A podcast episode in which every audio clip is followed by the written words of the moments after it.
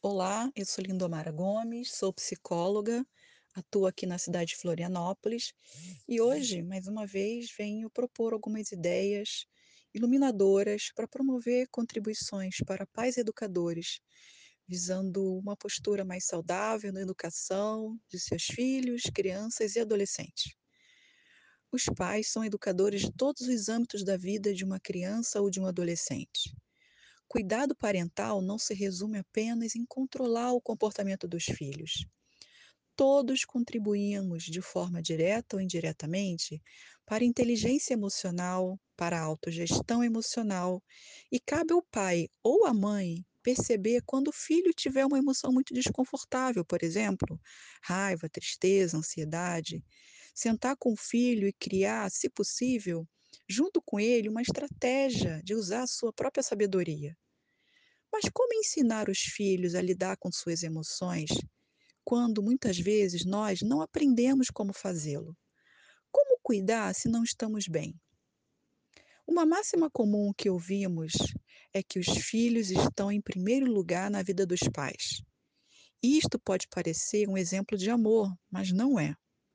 Muitas vezes, diante de uma vida empobrecida de autocuidado, satisfação pessoal e realizações, pais colocam todo o seu interesse, todo o seu investimento nos filhos e eles passam a ser a sua principal fonte de prazer e desejo, cometendo inclusive investimentos em excesso, ações que façam o filho mais feliz investindo muitas vezes todos os recursos possíveis, toda a sua energia, todas as suas ações em torno de um ser em desenvolvimento e que vai aprendendo erroneamente que os pais estão ali para fazê-lo feliz. Veja, ninguém é responsável pela felicidade de ninguém. Inclusive, a falta é um fator necessário para que o ser humano possa buscar jeito e maneiras de se sentir melhor, de buscar essa certa satisfação. Sejam eles filhos pequenos, adolescentes e até jovens. Nas últimas décadas, a infância, historicamente, ocupou um lugar de destaque, de atenção e cuidado. Em parte, sim, isso é saudável, visto que a construção da infância foi desconsiderada no passado mas entramos em uma espécie de neurose parental de dar o melhor para os seus filhos. Mas o que sobra para os seus companheiros, cônjuges, ou pouco ou nada para si mesmos? Pais que educam melhor são referências de individualidade, serenidade, valores e personalidade própria.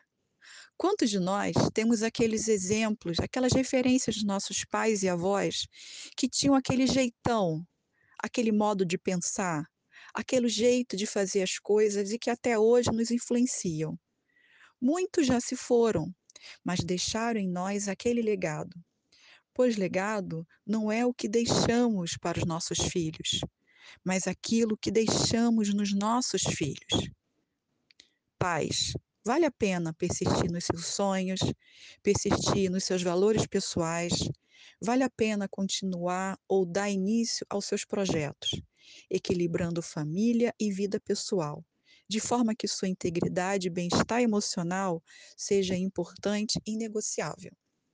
Muito obrigada mais uma vez por me ouvir e até o próximo podcast.